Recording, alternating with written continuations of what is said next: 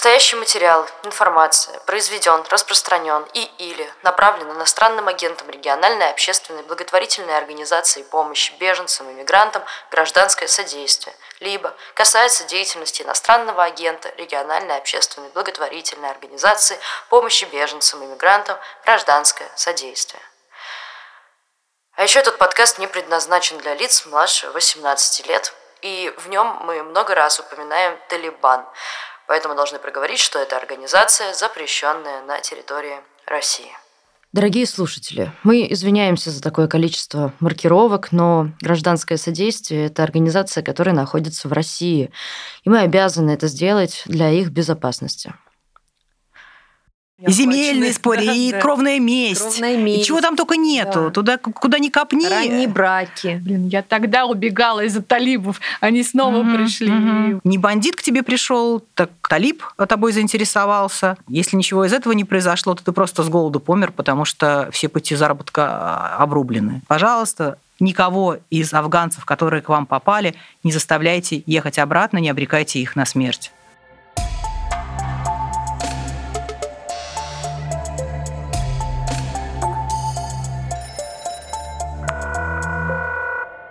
Всем привет! Это подкаст «Приемный день», который «Новая газета Европа» делает совместно с Комитетом «Гражданское содействие». Комитет «Гражданское содействие» сегодня представляем мы втроем. Меня зовут Женя, а моих соведущих... Лера.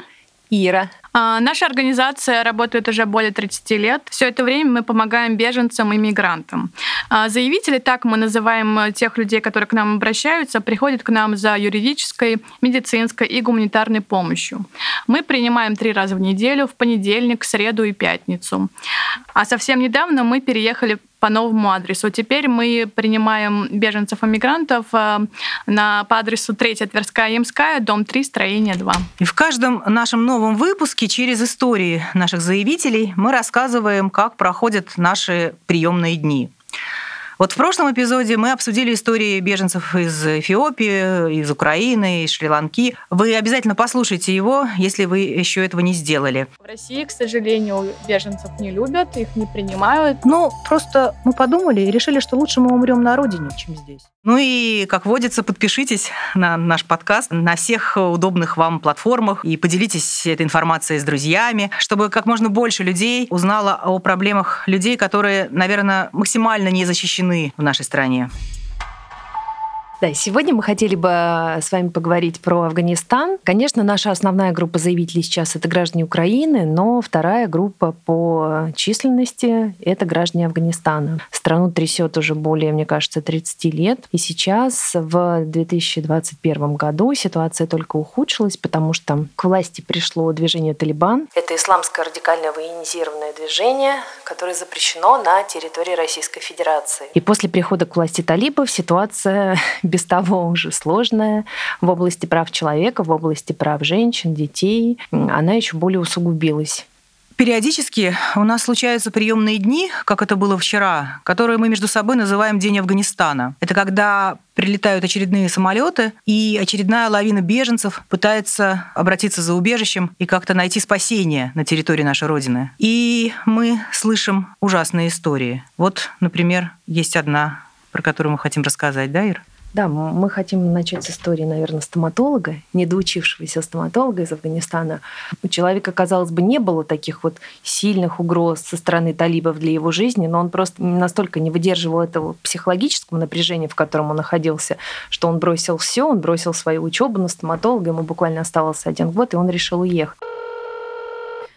Сейчас вы услышите историю героя, которого девушки называют стоматолог.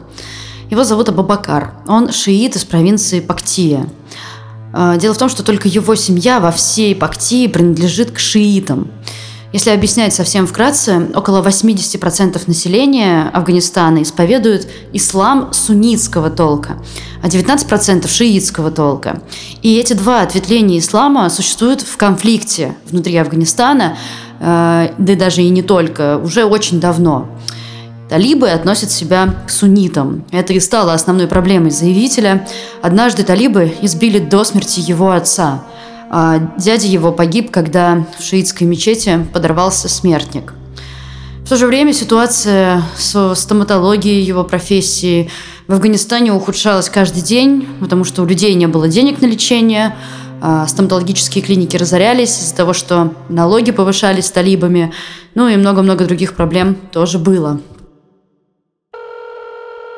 Он решил э, выехать в такое не очень благоприятное для него время, когда он подал документы на визу, на обучение в Российскую Федерацию. И вот сейчас здесь без пяти минут стоматолог, который очень хочет практиковать, который вообще живет этим, не работал по специальности официально, вот все время был стажером, чтобы наработать опыт. И сейчас хочет, чтобы руки не забыли продолжать это все.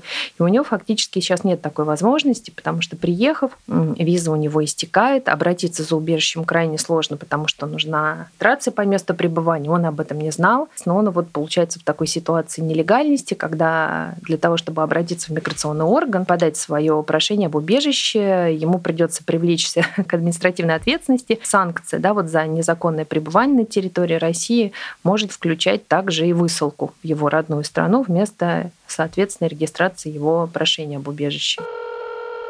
Конфликт шиитов и суннитов не единственная причина дискриминации уязвимых групп. Помимо этого, а, принадлежность а, к разным этническим группам может быть угрозой для жизни людей. Например, помимо пуштунов, которым принадлежат большинство из талибов, не все, кстати, но большинство, есть а, таджики, есть еще более дискриминируемое э, меньшинство хазарейцы, они же все шииты. Есть вот... Садат. Да, спасибо. Исмаилиты. И... Кызылбаш. Благодарю такой котел в Афганистане сформирован, где... А, Узбеки еще есть. А? Узбеки есть, конечно, да. Которые пытались бежать в Узбекистан, когда пришел Талибан.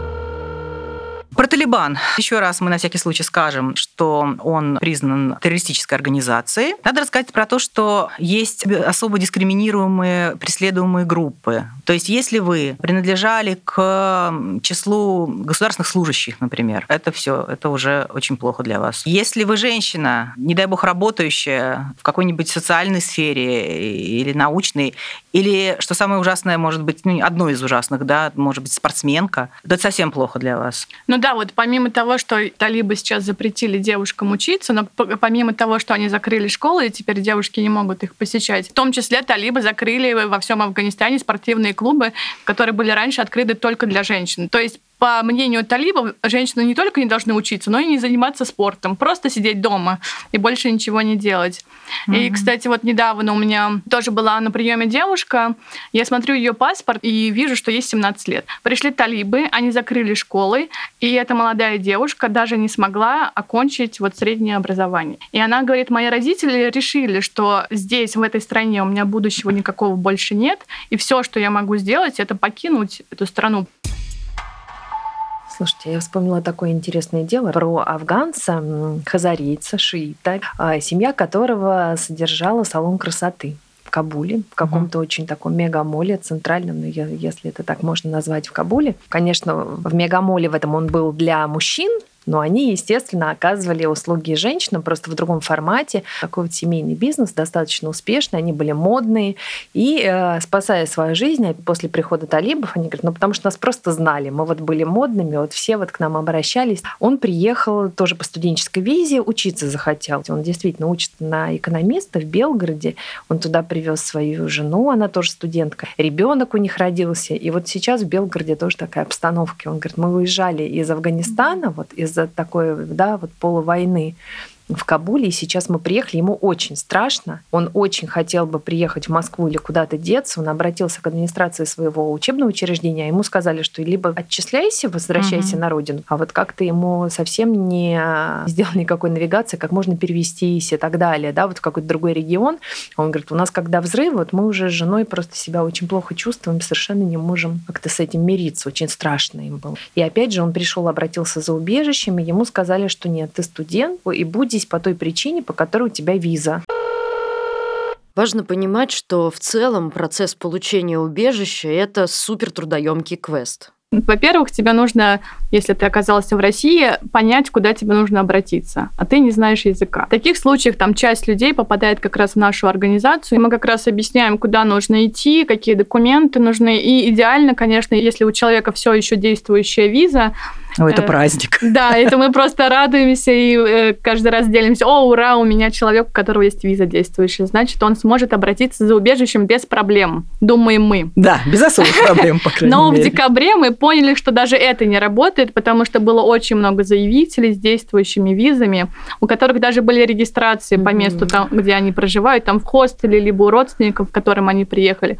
И вот они ходили в миграционную службу по городу Москве, и их либо не принимали, говорили, что нет переводчика, либо говорили, приходите со своим переводчиком, и человек приходил с русскоговорящим там, другом или родственником, этому человеку говорили, а у вас нет диплома переводчика. Они просто придумывали отговорки, как бы человека не принять. А потом они перестали придумывать отговорки и стали говорить просто открытым текстом.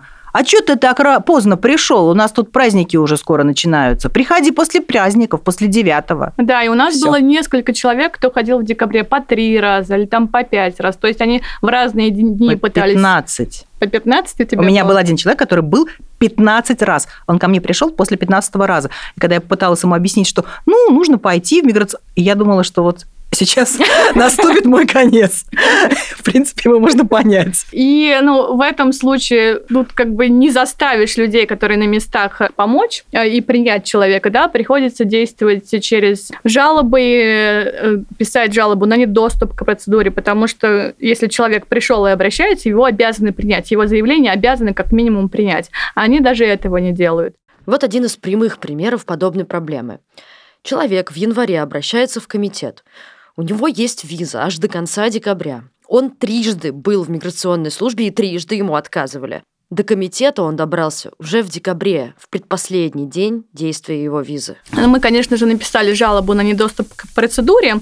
Проходят праздники, наступают январь. Где-то 13 января он мне пишет на горячую линию нашего, нашей организации, что вот меня задержала полиция. Я передаю эту информацию нашим юристам, и как бы юрист там созвонился. А в итоге, слава богу, в полиции, видимо, либо обратили внимание на нашу справку, либо они выслушали юриста, я точно не знаю, но они просто выписали ему штраф о том, что он нарушил миграционное законодательство, 5000 рублей, и отпустили. Да, и мы этому радуемся. Хотя на самом деле он сделал все, чтобы не нарушать это законодательство.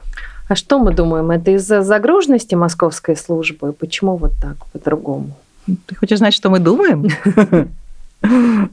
Мы думаем, что у них есть указания. Ну, я лично так думаю. Которые они исполняют. На этом пути к обращению за убежищем бывают самые необычные затыки, если так можно выразиться. А, например, к нам вчера как раз пришла группа людей, у которых было все в порядке с визами. Да, и надо сказать, что они все с такими историями. То есть они не просто беженцы, потому что из Афганистана, потому что в Афганистане невозможно жить, а они какие-нибудь либо бывшие полицейские, либо бывшие прокуроры. Ну, то есть люди, которым реально грозит опасность. Один из заявителей гражданского содействия до прихода к власти талибов шесть лет проработал полицейским. Когда талибы отпустили всех заключенных из тюрем, весь персонал переоделся в гражданскую одежду и сбежал. Мужчине пришлось прятаться у тети и вообще не выходить из дома. Многих людей, которых поймали талибы, бывших военнослужащих, полицейских, убили – если не могли найти, охотились за родственниками. К заявителю талибы приходили неоднократно, поэтому он принял решение уехать через Иран в Россию. Так вот, мы смотрим в их документы и видим, что у них действующие визы еще есть. Мы радуемся и говорим, прописка у вас есть, регистрация? Они говорят, есть, и дают нам регистрацию. И мы еще больше радуемся и думаем, ну все, вообще сейчас все как по маслу пойдет. А дальше при внимательном рассмотрении выясняется, что регистрация странно выглядит. Например, не имеет отметки миграционного органа, а имеет только печать хостела, которую его выдала. И срок действия этой регистрации тоже довольно странным выглядит, потому что он должен быть либо до конца действия визы, либо до конца там за период оплаты хостела. Ну, короче, не то, что мы видим в этих регистрациях. Таким образом, какой мы можем сделать вывод?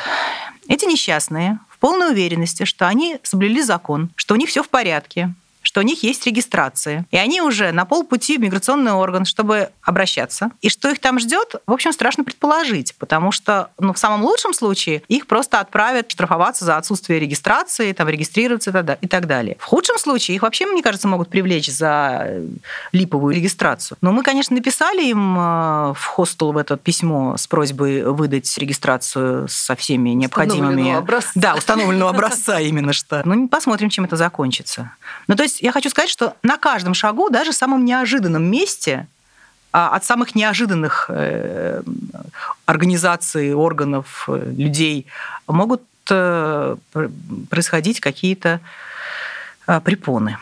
Я хотела еще на самом деле сказать, что если а, вот в 2021 году, после того, как а, к власти в Афганистане пришла эта террористическая, на самом деле террористическая организация Талибан, ситуация для беженцев, которые уже были в России или которые вот смогли бежать каким-то образом в Россию, она в течение очень короткого, правда, времени, к сожалению, стало как бы лучше. То есть, наконец, стали давать убежище, потому что до этого не давали. И вроде как это выглядело как понимание со стороны миграционных органов, что да, действительно, здесь уже трудно говорить о том, что вы притянули за уши, и на самом деле ничего не грозит, где информация о том, что он состоял тот или иной заявитель в каком-нибудь там политическом движении, как будто только таким людям что-то грозит. И стали выдавать. Э, не то чтобы очень много, но по сравнению с тем почти нулем, который был до этого, это было достаточно значительно. Сейчас же, к сожалению, мы замечаем отказ за отказом.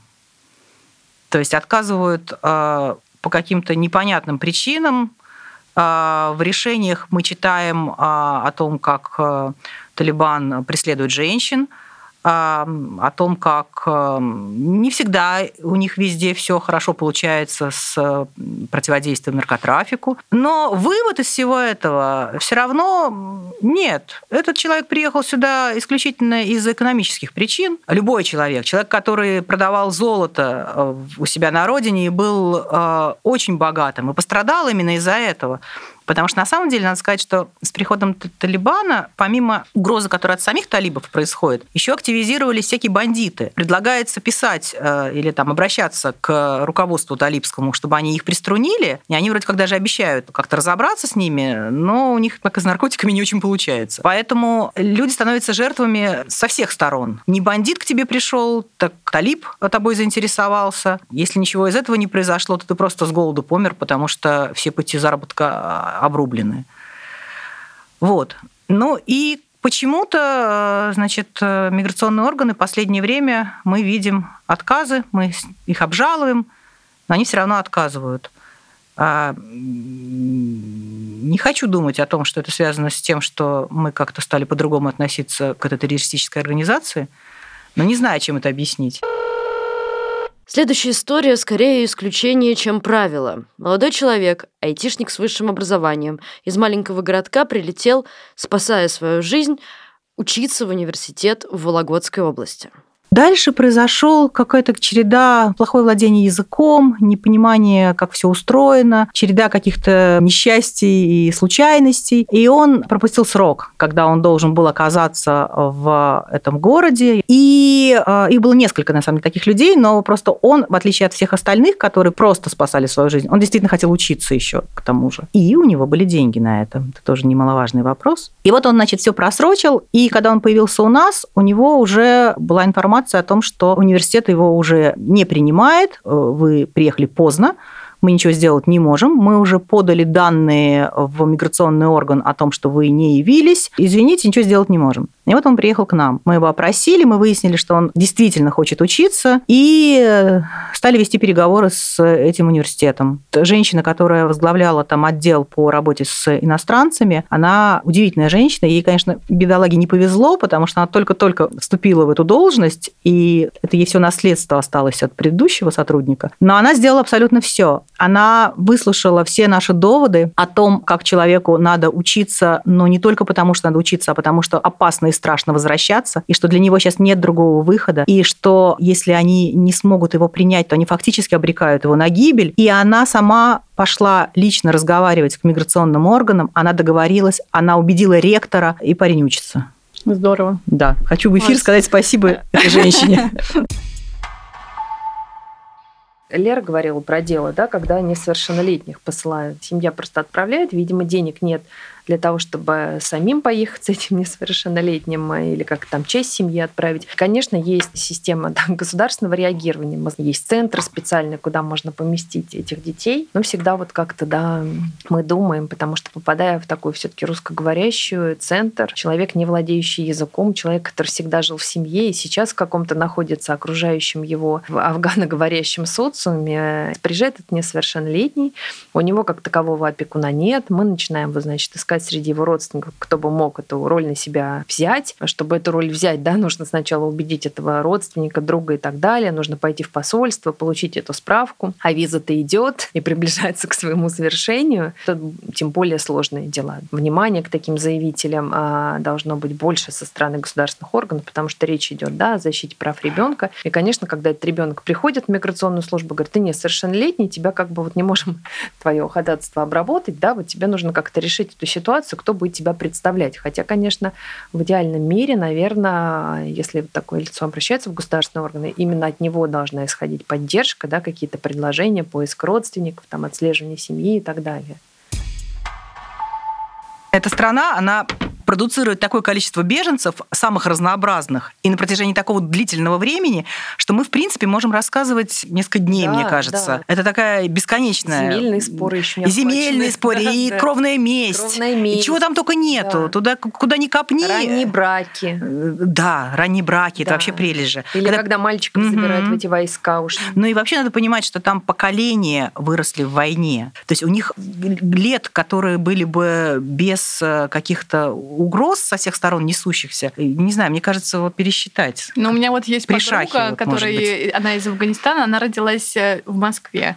И ее родители, они убегали из Афганистана, когда первый раз пришли талибы через Пакистан. Ее мама работала акушеркой. И вот мама вот сейчас, когда второй раз пришли талибы, она говорит, блин, я тогда убегала из-за талибов, они снова угу, пришли. Угу, и вот угу. история повторяется. Да, и когда этим людям предлагается поверить в то, что это талибы нового поколения, это как бы не те талибы, они совсем другие, они такие вот мусечки талибы. Ну, come on. Я хочу обратиться к нашим слушателям, чуть не сказал радиослушателям. Если вам что-то стало непонятным, у вас какие-то вопросы возникли, а, потому что ну, мы понимаем, что информации очень много, и если нужны какие-то пояснения, может быть, или у вас есть э, вопросы, пожелания, в общем, все, что вам придет в голову, пишите, пожалуйста, мы внимательно все прочитаем и постараемся ответить. А писать надо на электронную почту, которую вы увидите в описании к этому подкасту. Будем очень рады. Спасибо. Мне кажется, мы как-то нечетко проговорили про категории, которые сейчас преследуются. Может быть, нам сейчас и плюс еще сказать, что вот есть какие-то рекомендации от агентства ООН по делам беженцам, что даже лица, которые покинули там не по какому-то персональному преследованию, все равно есть рекомендация не возвращать в страну людей, что все равно их нужно оставлять на территории, давать им какую-то временную защиту хотя бы, пока не наладится ситуация в стране происхождения, пока не будет понятно, как туда можно возвращаться возвращаться, что с этими людьми происходит? А, вот в 2021 году агентство ООН издало специальную позицию по Афганистану, где страны призывались э, к тому, чтобы не высылать на родину никаких выходцев из Афганистана, включая тех, которые уже давно находятся на территории вашей страны и уже получили отказ в убежище. Вот прям так и было и прописано.